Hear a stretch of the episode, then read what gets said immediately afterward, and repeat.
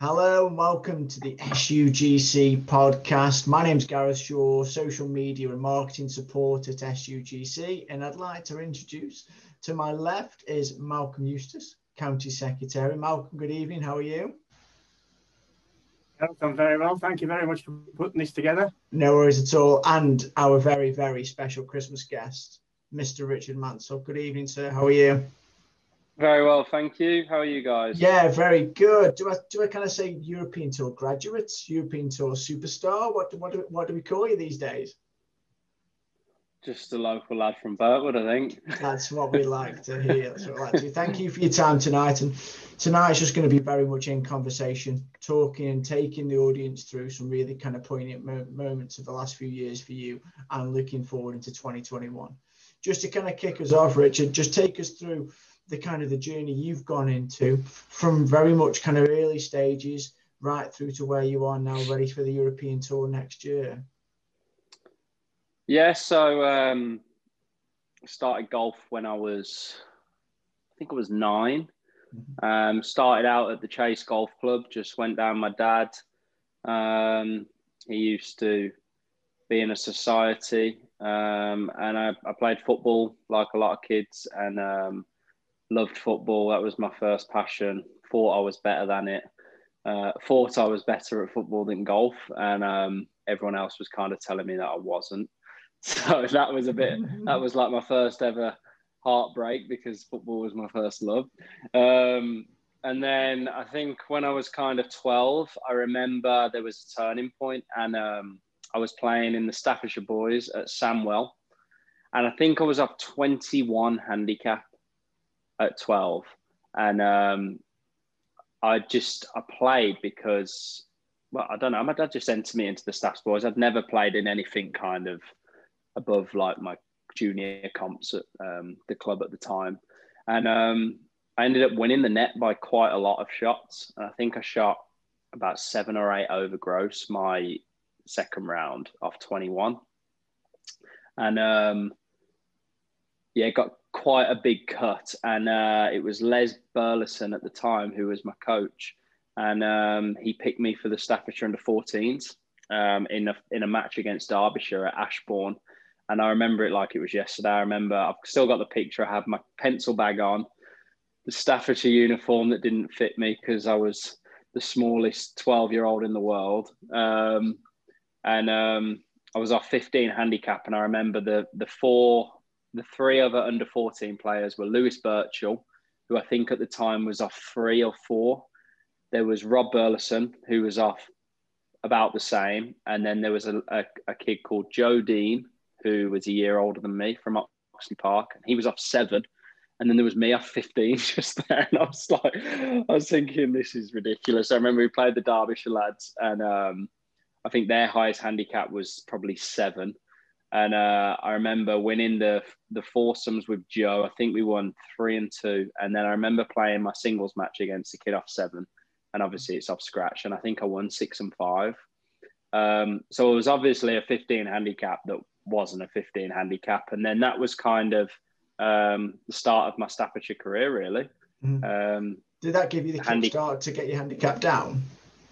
Yeah, that was just when I started taking golf seriously. Like I say, mm. I mean, I, as a kid, my handicap was high, and I probably was better than that, but I just didn't take it because I played football as well. Mm. Um, so then I kind of, when I got picked for the county the first time, my dad kind of said to me, like, you can carry on doing both if you want, or if you want to, if you want to kind of do one and take it seriously, you mm. probably now is the time to probably choose. And he he wasn't pushy at all. My dad's always been very good like that. He kind of, I'm sure if I did pick football, it would have broken his heart because he would have had to be there on a weekend standing on the sideline in the cold and being miserable.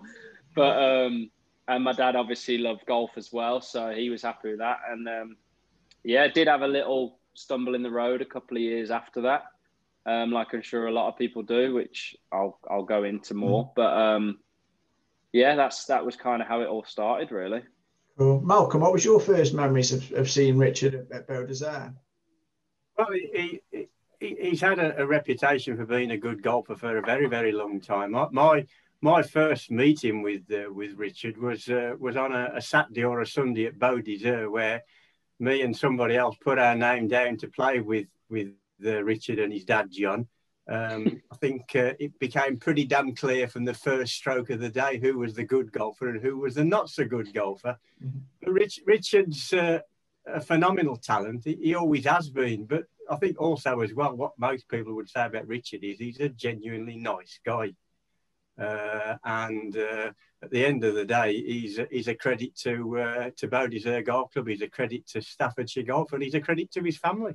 Yeah, and and just to give everybody who's listening and watching an insight that that Richard could only fit us in tonight. We're recording this in the evening because of the dedication, the hard work he's putting in, getting ready for 2021. So that's amazing kind of um, kind of work ethic, Richard. And that has that always been with you, kind of taking you through your career, that kind of real I'm going to put the work in. I'm going to get to where I want to be. Yeah, I just, I've, I've kind of never. I mean, my, I, my dad honestly is one of my, well, both parents, but obviously, um, I've got three sisters, and me and my dad have kind of always just had that bond with golf as well.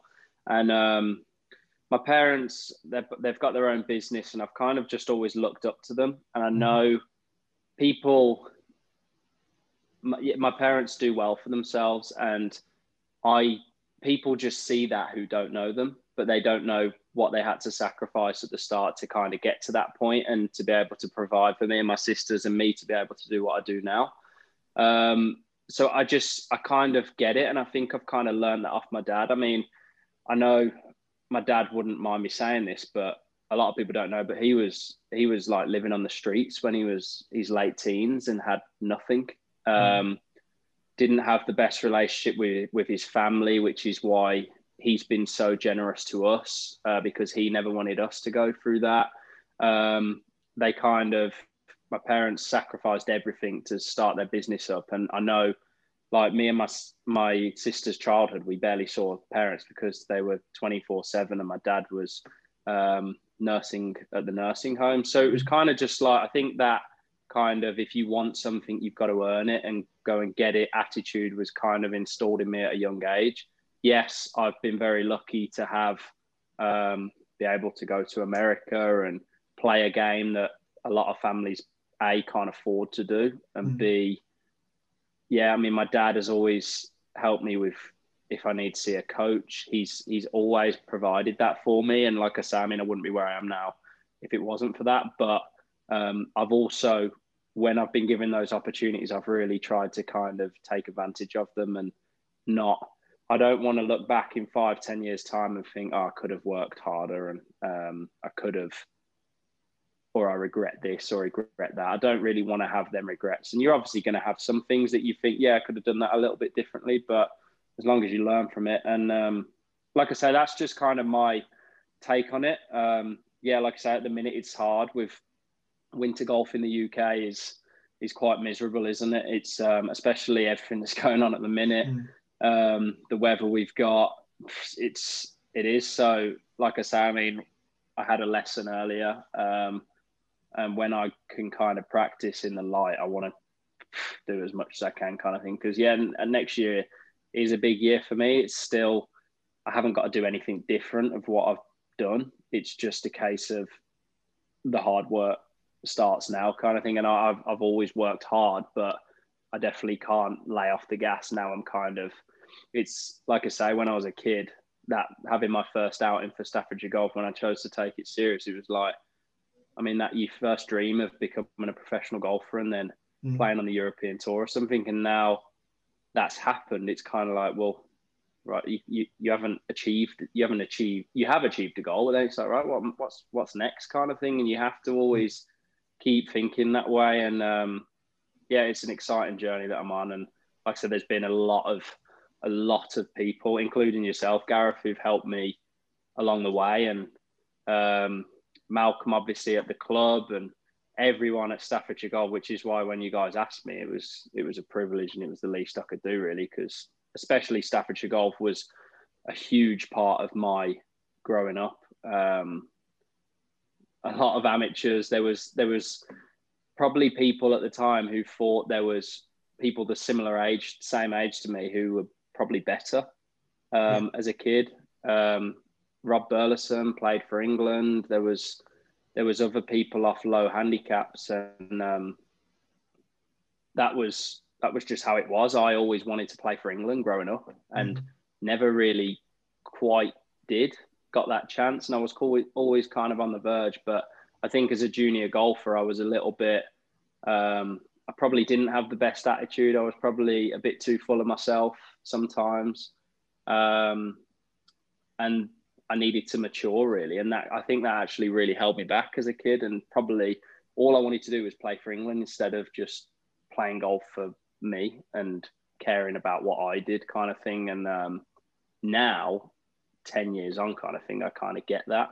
Um, but at the time, it was like all I wanted to do, and that stopped me. And then I always seemed to do quite well when I played for the county, and I was um, then when I was made county captain, it was all we had an amazing team, and um, then it's kind of just every year since then. I feel like I've got a bit better.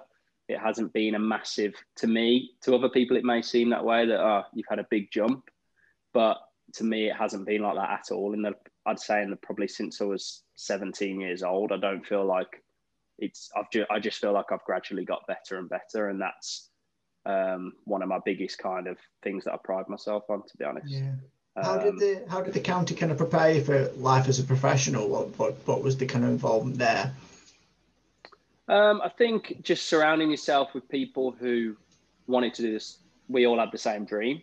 Mm-hmm. Um, we all wanted to push each other. Obviously, in Staffordshire, my kind of age group, we had we had a lot of good players, and um, I think I remember us being at the ten counties under 16s, and our worst handicap our, our worst handicap was scratch, and at under 16, that was like really good, like really really good. Yeah.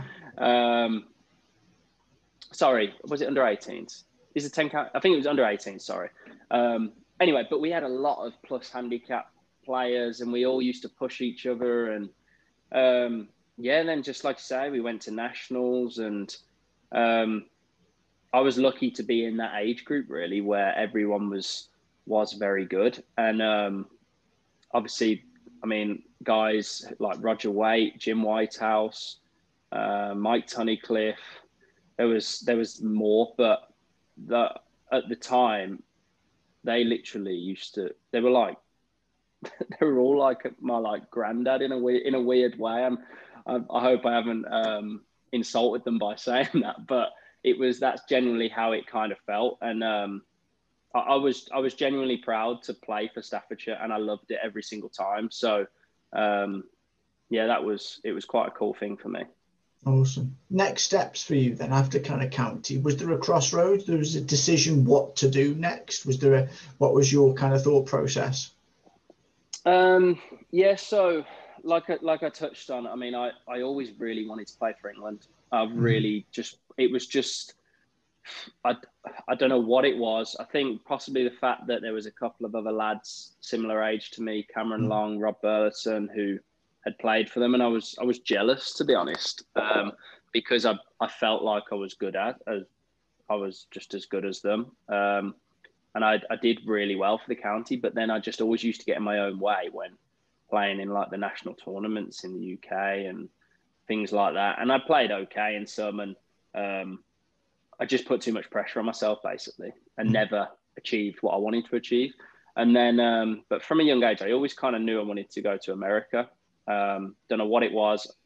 Um, when I was, I think I was probably 14, my dad took me on a pro am um, to TPC Sawgrass, um, and it was one of the like best golfing weeks of my life. We've both got pictures and talk about it now, but uh, it was the first kind of taste I've I've had of golf in America, and um, just loved it out there. And I kind of, with the way I played golf, especially as a junior, I was rubbish at links golf, like rubbish. How I played, I hit it quite high, quite far, and um, hence why I didn't do very well in the UK because a lot of our national tournaments were kind of mm. on links courses. So probably why I never got picked for England and stuff. But uh, just thought I'd probably do quite well in America, and um, obviously you go out there, you've got it's the land of opportunity.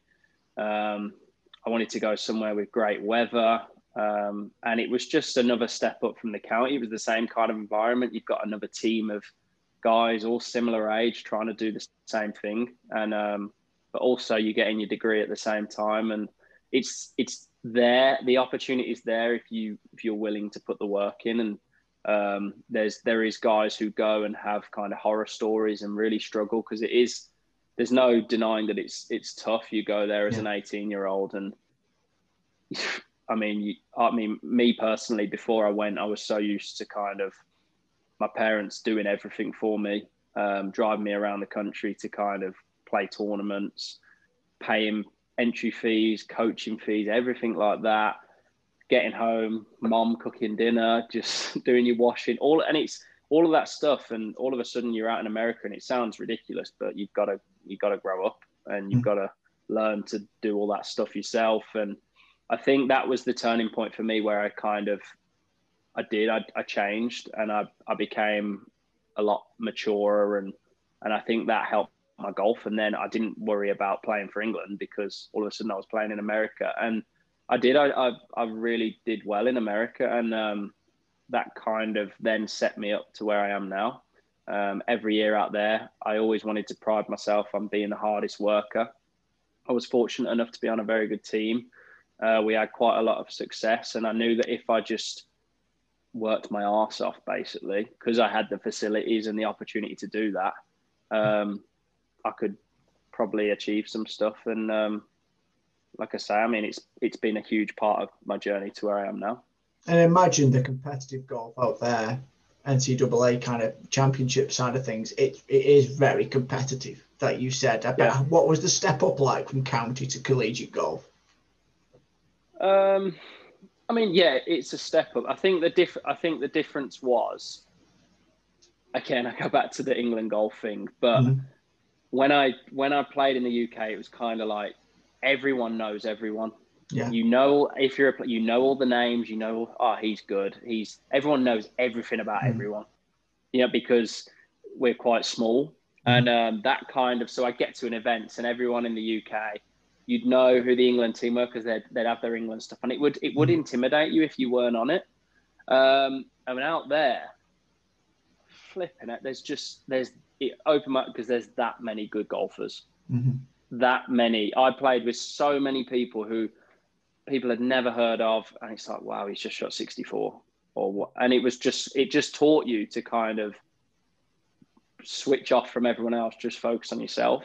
Um, and basically say like I, I did kind of have the attitude of well i'm going to make them regret me not ever playing for england kind of thing that was my kind of mindset and um it was just yeah there's that many good players and you travel the country and you get used to doing that and it's just it's just on another level like a big a much wider spread and um like you say you get used to traveling and um training in the gym. Obviously, you're kind of becoming an adult now. The step up from junior golf to becoming that. So um, people are hitting it further. You've got your routines, and you are you kind of have to act as though you're a professional, um, and then obviously manage keeping your grades up because if you don't, then you can't travel, and everyone wants to travel. So you're doing a degree at the same time. So like you say, it just teaches you a lot of life lessons. But um, yeah the op- the opportunity is there if you want to put the work in. I mean,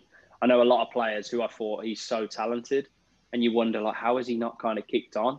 And my there there might, but my only kind of the way I see it is he, he couldn't have wanted it enough, or he, yeah. he didn't want to put the work in. And like you say, when you kind of go from 17 to 18, there's a lot of things that can kind of uh, get in the way. People, I mean, people start drinking, going out. Mm-hmm and it's hard to kind of stay motivated because it is it is lonely. Um, but I think if you want to be successful at anything, you've got to make those sacrifices and prepare to kind of be comfortable being lonely. And I'm still when I'm out there, it's everyone sees the success and everyone sees what you they just all everyone sees is what you've shot. Mm. That's that's it, and where you finished in the tournament. But they don't know. Like I say, I mean, I'm sitting literally next to my gym that I've got at my house now, and I've I've just come out of it, and I train. I'm training non-stop. I'm I am putting the hours in because, and it's if it wasn't for that stuff, you can't have the good things, and it mm. it never gets e- it basically never gets easier. I've spoke to a lot of very successful people in golf in a lot of stuff, and they just say it it doesn't get easier, kind of thing. And and but I I also enjoy that side of it, and yeah. I think you have to learn to kind of do that. So. Talk to yeah. us about you, your kind of day-to-day routine, Rich. What what does that involve? What what time do you wake up? What time do you go to bed? What's in between? Yeah, I mean, I've I've flirted with different stuff. I think routines are absolutely key to anything. I don't think there's a right and wrong. Um, mm-hmm. During the first lot, I mean, this year has been it's been tough. I mean, it's been tough for everyone. Whatever you do, um, people have struggled, and I think it's fair enough that people have struggled. I mean, the uncertainty of knowing, and I, I've I got to the point where I really struggled getting excited to, for tournaments because I'd been let down mm. so much that tournaments been cancelled, kind of thing. So yeah. it was kind of like I had to change my mindset in terms of actually let's just keep a level head, keep working hard, and if you go, then great, and it's an opportunity. And if you don't, well, you kind of expect it to not go because, like you said, there's more important things going on in the world. So. Yeah, for me at the minute, I'm actually taking. Um, I was doing uh, I think called the 5 a.m. club, where I was getting up at five. First hour of my day, I was first. It sounds ridiculous, but I was first 20 minutes um, exercise to kind of get my heart rate up. Next 20 minutes was um, kind of like a self reflection where I write a little journal and just kind of reminders of stuff and how I'm feeling. Just can be anything. Next 20 minutes um, is kind of like the learning phase where I might listen to a podcast, read read a book I'm reading, um, and then have some breakfast. Like to go out with a dog, um, and I did that for probably about two months, and I quickly realised that it was great, but I, I, I couldn't keep it up because I, I don't go to bed early enough to do that. Mm. And I didn't want to start doing that because I've got, I'm, I'm living with my fiance and she gets home from work. And actually on the nights, I also enjoy sitting down, watching TV with her and, and having, I enjoy that side of life as mm. well. So I soon realized that if I wanted to kind of have a successful relationship, which I definitely do, I couldn't just be purely 5 a.m. club, going to bed at nine o'clock, like so strict on everything. So, like I say, I flirted with that, it didn't work. Right now, I am a bit more relaxed. I kind of um, get up probably at half six. Um, I'll have some, make some breakfast, mobility, absolutely every single morning. Um, take the dog out, and then depends what I've got on, but um, go to golf first. When I'm at golf, I will never go to the golf club without knowing what I'm going to do that day. Um, so there's no, I don't have a thing where it's on a Monday I'm doing this, and a Tuesday I'm doing this, and a Wednesday I'm doing this. It kind of depends where I'm at with my game. Mm-hmm. And obviously, I look at my stats, I look at what I'm good at at the minute, what I'm um, not as good at. Obviously, going over going off this past year, um, I can kind of hands down say, and my stats prove it that my off the tee, my tee ball is world class. I know that that is, I hit it long enough. Yes, I play with people who hit it longer than me, but in terms of my accuracy and length, that isn't a part of my game that I need to work on this winter. That's mm-hmm. I'm not going to go down that phase that everyone else is trying to bulk up and hit it miles and chase 200 mile an hour ball speed. That's that's not what's going to make me win on tour. So that's that's good enough. Yes, I've got to keep that. My approach play from 130 to well over 130 I will hands down. I do. I, I gain all the time. It's it is world class. So 130 and in, well, no, it's not good enough. It's sim- it simply wasn't good enough this year. Um, there was times when it was good enough, um, but in terms of consistency and kind of going off my stats, well, if I'm so good off the tee and I'm quite long, I'm going to have a lot of those shots. Mm-hmm. And if they're not good enough, then you're kind of wasting being so good off the tee. so it's it's just working out, and I've kind of so right now I am focusing on them scoring clubs. So what I'd like to do is anything that I'm at is my biggest focus and priority. Well, just get that done first. So make sure, like you say, you can tick that off. Right, I've done what I needed to do. Um, lucky enough to kind of have TrackMan, and I, I I have loads of practice routines, games that I do. Um, Malcolm probably knows. He's always told me, but my putting as well. Um, I'm better than I used to be, but again, it's still something that I just want to get a bit more consistency with. Yeah. And I'm working on it. And I'm not a bad putter at all. Some people tell me an amazing putter, but they might be the one put they've played me once when I hold the world. And sometimes that does happen. But um, I just think I'll have a bit more success um, if I can just find a bit more consistent with that. So again, 130 and in, and with the putter is my kind of 75% of my practice at the minute. Um, mm.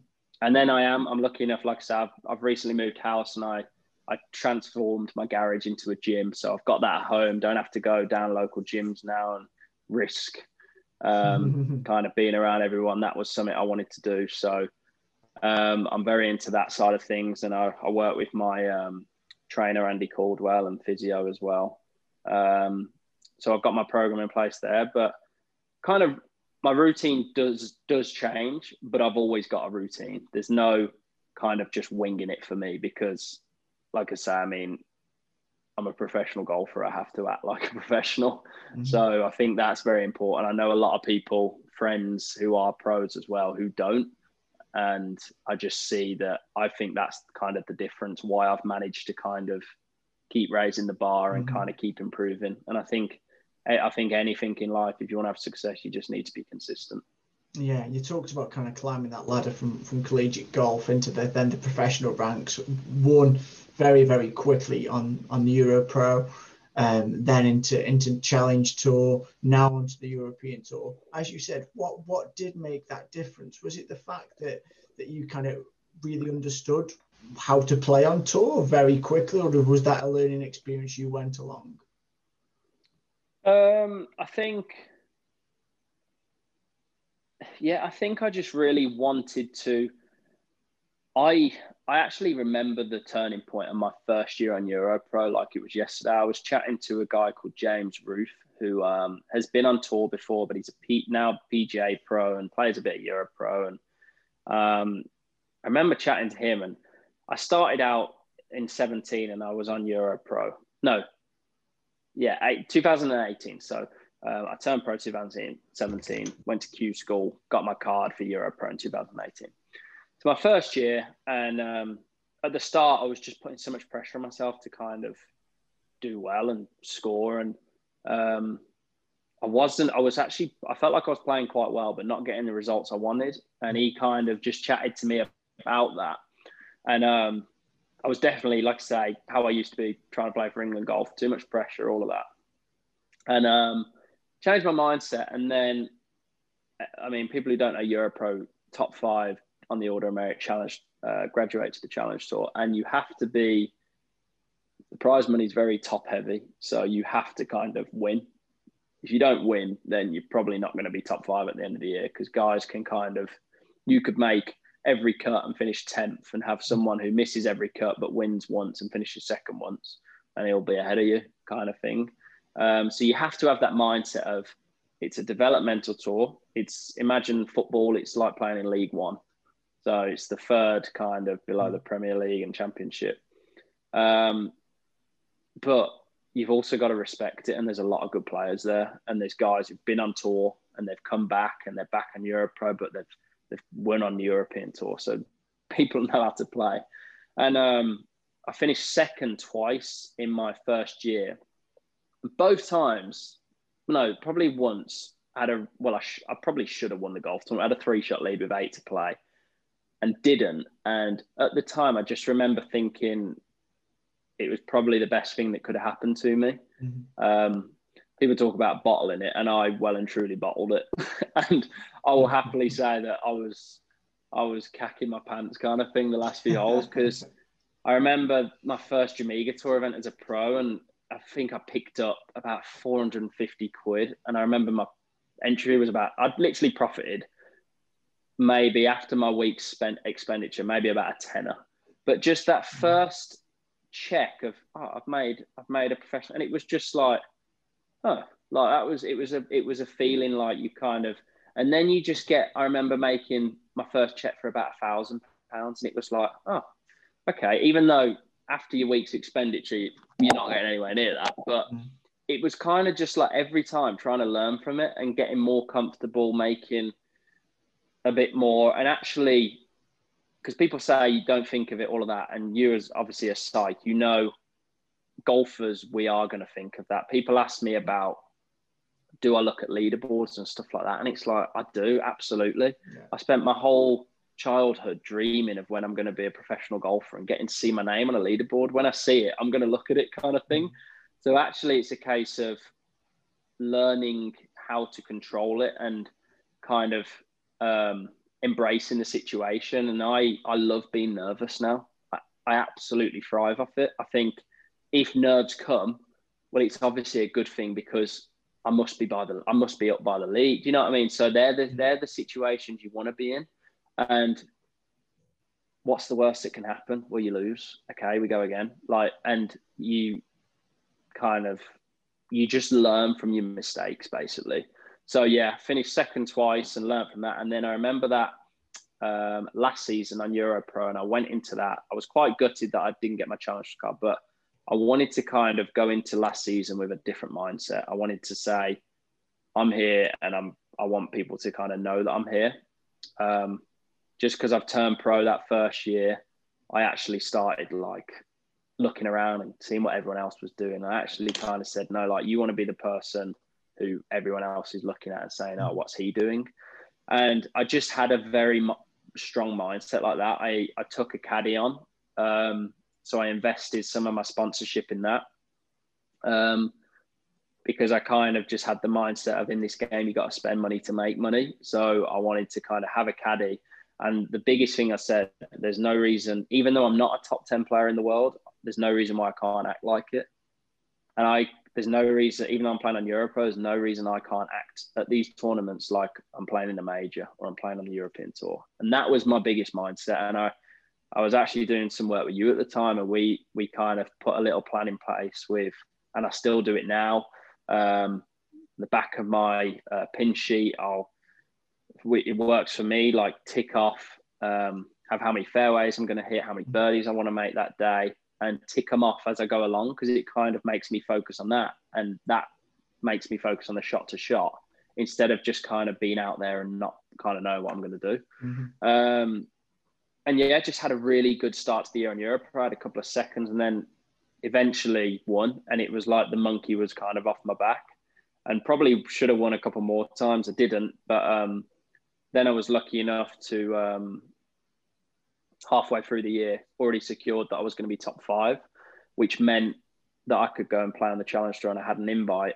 And um, that kind of mindset on the Challenge Tour of um, that first invite was just I had to finish top 10 to get into the next week. I, I only had one invite. So I always like kind of having to do something when my back's against the wall. I kind of tend to pull it out and um, finish top 10 that first week, um, which got me into Belgium the next week. And then I went to Belgium, and I remember I was tied for the lead at 18 under par after three rounds, shot 66, 65, 64, and finished top five in that week, which got me into the next week in France. And then all of a sudden, I was finishing top 10 to get into the next week because I had to. And um, then got my better category on the challenge tour. And um, a little story, just a quick one that is my favorite story since turning pro, and it sounds so ridiculous. It's mine and my caddy's favorite story, but not literally no one knows about this. Like you say, everyone remembers the real highs and your great rounds, mm. and it's one of the the highest scores I've shot as a pro. But that first top ten in Northern Ireland on the Challenge Tour, um, I remember shooting five under the first round, and I was in second, and I go out the second day, and um, it's actually the World Invitational hosted by Modest Golf, who I'm now signed to, but at the time that I wasn't. Um, so I'm I'm playing around, and like I say, start of the day, I'm in second place, um, and I'm eight over par after 15 holes. And it was I was not playing that bad. It was just playing quite tough, and we weren't quite getting the wind right. And I was I just I just felt like I was getting screwed that day. Like, and we all know as golfers that can happen to us. Golf is mm-hmm. the hardest game in the world. And um, I remember being on the 16th tee, and I was outside the cut line, I think by three shots. And my caddy, caddy literally looked at me and just said, like, you know what you've got to do. Like, you always seem to do something when you have to. And something just switched. And I remember 16, hitting my drive in the fairway, hitting my nine iron to about two foot, knocking it in for birdie. 17, hit my drive down the fairway, hit my pitching wedge to a foot, birdie. 18, par five, hitting the longest drive I've ever hit. You normally hit three wood in. I hit six iron into about seven foot and actually missed to finish birdie, birdie, eagle. But I, made, I finished birdie, birdie, birdie to make the cut on the number. So to shoot five over and then had a good weekend and finished 10th, which got me into Belgium. Yeah, so like I said, I mean, I don't, I don't, I don't want to feel like I'm just talking about myself because, but something like that, I feel like in terms of Staffordshire golfers, especially juniors, can kind of really, if you can kind of learn from that at a young age, that one, there's no race, there's no rush, just just keep getting better. That's it's doesn't matter. It's I mean actually I think the people who kind of achieve quite a lot at a young age it can hurt you. I'm glad I, I wouldn't change what's happened to me at all. Mm. But yeah, just going back to that round of golf, it was just a little moment. And like I say, I'm eight over par. Like when people and bearing in mind I was I was in second and now I'm outside the cut. And it's kind of just so easy to think, ah, oh, uh, I'll just go back mm-hmm. to the Euro Pro where I was comfortable, finish the year on there, get my top five, and um, where I was already secure. But it was kind of like, actually, no, let's, while we're here, you've still got three holes and you never know what's going to happen. And birdied them three, which got me into the next week, almost won in Belgium. Next week, shot 64 the second round to make the cut. Finished, I think, 11th or 12th top t- didn't top 10 to get into the next week, but the challenge tour saw that. Ah, and then they gave me two more invites. I ended up playing seven events on the challenge tour and finishing 64th on the rankings, which got me inside the top 70, which was category 10 on the challenge tour, which was better than the, the category you get than finishing top five on the Euro Pro, which meant this year I was going to, it was going to basically secure, I was going to get in all the events because I finished, because I have had category 10 this year, I managed to get into the two co-sanctioned events, which one of them I almost won and finished second. So going back, if I don't finish birdie, birdie, birdie when I'm eight over, I wouldn't have played in Austria this year. And I wouldn't now have finished top five because I wouldn't have been in the event. So wow. it's kind of like for me, it's a case of actually, yeah, okay, you always remember your great rounds, but actually, that's that is my proudest moment because my back was firmly against the wall, and I was, I was playing, I was eight over par, I was playing horrendous, and I still, okay, yes, yeah, someone would look and think, oh, he shot seventy five, he shot five over, but for me, it's it was a big thing, and um, it it that was the moment for me that kind of really kicked me on, mm. um, and kind of proved to me that I I do have that extra gear when I need it. Yeah. Um, and it's it's exciting. And like I say, I'm at the very very start of what hopefully is a really long and amazing career. But um, I think it's important to kind of always remember where you come from and um, just those little moments. I mean, in, in, everything everyone does, there's all you always have them. I call them little mm. light bulb moments, yeah, yeah. and that for me has been the biggest one. There's been a couple more, had one this year in Austria um, with Connor, and um, Connor's my caddy, and um, obviously had an amazing year last year. I was absolutely gutted that I didn't get my card at tour school. Um, I changed a couple of things at the end of the year, which I shouldn't have done, but I've learned from that now. And um, I kind of I really got off to a rough start this year. I was struggling in South Africa, um, first time over there. So yes, it is tough. It's different, but I was really not in a very good place. I wasn't in a good place with my swing, um, and then obviously COVID happened, and we didn't have any events, and that for me came at quite a good time because I was struggling and I had some work to do on my mental game and actual games and my swing. So I did all that in my garden, like a lot of people. But um, then went out to Austria for the first event and um, missed the cut again, but actually felt like I played quite well and a couple of shots here and there. And I remember we got to the second event and we sit. I'm sitting there with my caddy, and um, he just asked me like, he kind of just like, "What's going on?" I was just I didn't really know. Whereas last year I always knew like oh what where we were at and so mm-hmm. on. And I didn't really know what to say. And he just said like we were sitting there and we were watching the PGA tour and Collin Morikawa was on the TV. Sam Burns was up. Collin Morikawa and Sam Burns were both up by the leaders. And he literally said to me, two years ago, you were three years ago, you were playing these guys in the Palmer Cup in America. You beat Sam Burns. You're playing Morikawa in the foursomes these guys are now on the PGA Tour winners. Morikawa's got a major, and you're you've just missed four cuts in a row uh, this year, and and you're struggling. And it was just like you need to have the mindset of you you can win, and you you're good enough. And I it, again, it was a little light bulb moment. We had like a bit of a heart to heart, and um, that's why I feel so lucky to have him on my bag because it's more than just a caddy and player relate. It's more than just a business relationship. With what a lot of players have with their caddies. There's there's a lot more to it. Like I say, I mean, he goes through all the highs and all the lows, mm. and there's a lot more. There's a lot more lows than highs.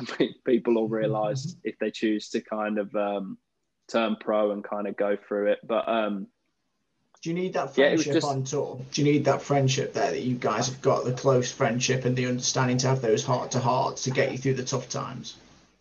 I think it depends on you. I think I don't think mm-hmm. there's a right answer to that. I personally, I'm not there. To, I have, I have players that I'm very, I, I get on well with, and I, I, there's players who go out on tour, and a lot of their best friends are out there. Mm.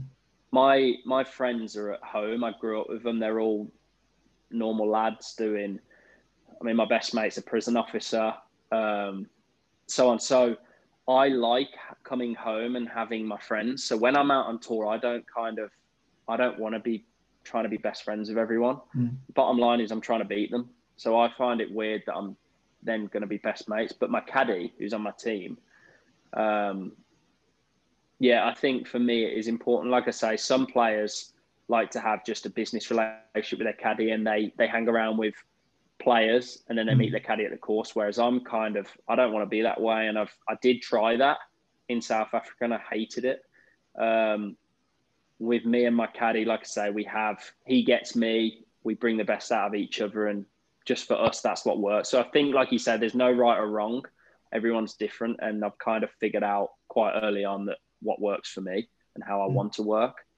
Being that way, I much prefer it, and there's no getting past it. It's a very lonely place out there, especially when you're playing bad, which is going to happen at times. So when you are, you need, you do need someone.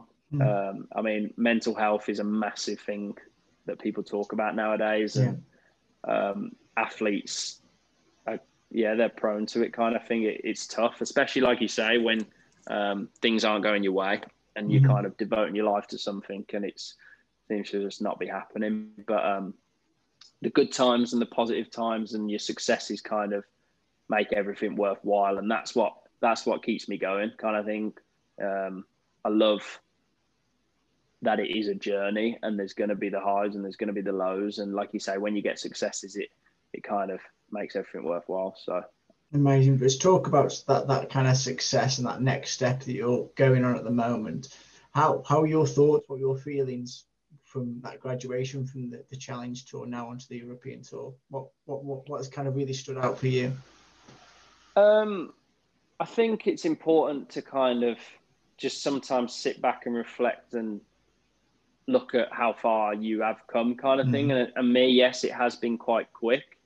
Um, it's always been a dream, and it's it's something I am really proud of. But like I say, it's not it's not just me. Mm-hmm. It's there's a lot of people who have been a part of it um, since I was a kid. Um, so, like I say, that's why I want to give back, and hopefully, like I say, eventually I'll.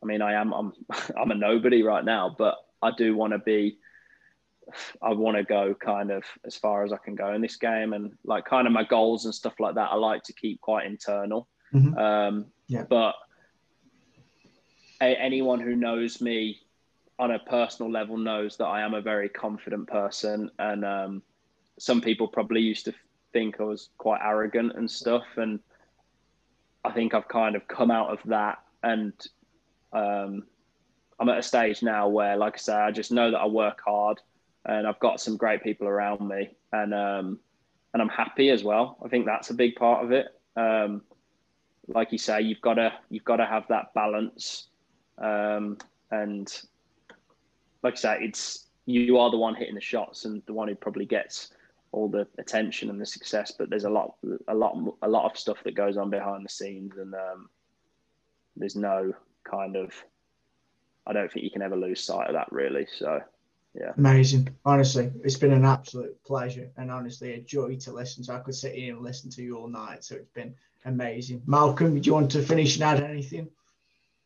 I, I, I just find it absolutely fascinating. I think there's uh, for, for the for the viewers, for the listeners, I think there's three or four things that are really key. First of all, you got to have talent. Secondly, you've got to have a good work ethic. Mm. Thirdly, you've got to have belief. And fourth, for me, what Richard is doing, he's learning his trade. It doesn't matter whether you're a carpenter, whether you're an accountant, you have to learn your trade. Richard is learning year by year, hence the reason he's achieving. I wish him all the best for 2021. And any of you juniors that are out here looking at watching this, this is what you need to do if you want to have a career as a professional golfer. Mm. I wish everybody a Merry Christmas. Malcolm, thank yeah. you so much. Richard, thank you so much again, sir. Really appreciate your time. And I hope you have a great Christmas. But most importantly, we hope you have a real successful 2021 on the European Tour, mate. Thank you so much. No, I appreciate that. And I, lastly, like I said, I'd just like to finish. I mean, I, I, I'm, if it's junior golfers or whoever's listening, there's, um, I know as juniors, there's a lot of people they think uh, we always think we know everything and stuff, but the the biggest thing that I can say is just kind of always have an open ear and just take advice where you can. And um, if you kind of keep that mindset, and just because people are going to give you advice doesn't mean you have to listen to it, but allow it to kind of come in. And sometimes you might hear something from someone um, who it kind of really can help, and especially the guys playing for the county. Guys like you lot don't have to do it kind of thing. And um, kind of just have that appreciation where we they're all you're all just looking out for players and kind of trying to give them the opportunity to succeed. So um, kind of welcome it with open arms and just work hard. And you don't want to look back in 10 years and think oh i wish i did that. And that's kind of my always i kind of go back to i don't want to get back i don't want to look back in a few years and think i should have worked harder and have any regrets. So um, yeah, fingers crossed 2021 looks better for everyone and uh, we can all start enjoying our golf again again and going in the clubhouse after and having a beer and all of that because I know we can't at the minute but um, no so like I said I mean it was the least I could do and thank you for having me so. Thank you mate. Really appreciate it. Thank you everybody for listening and watching out there um, and we'll we'll see you again soon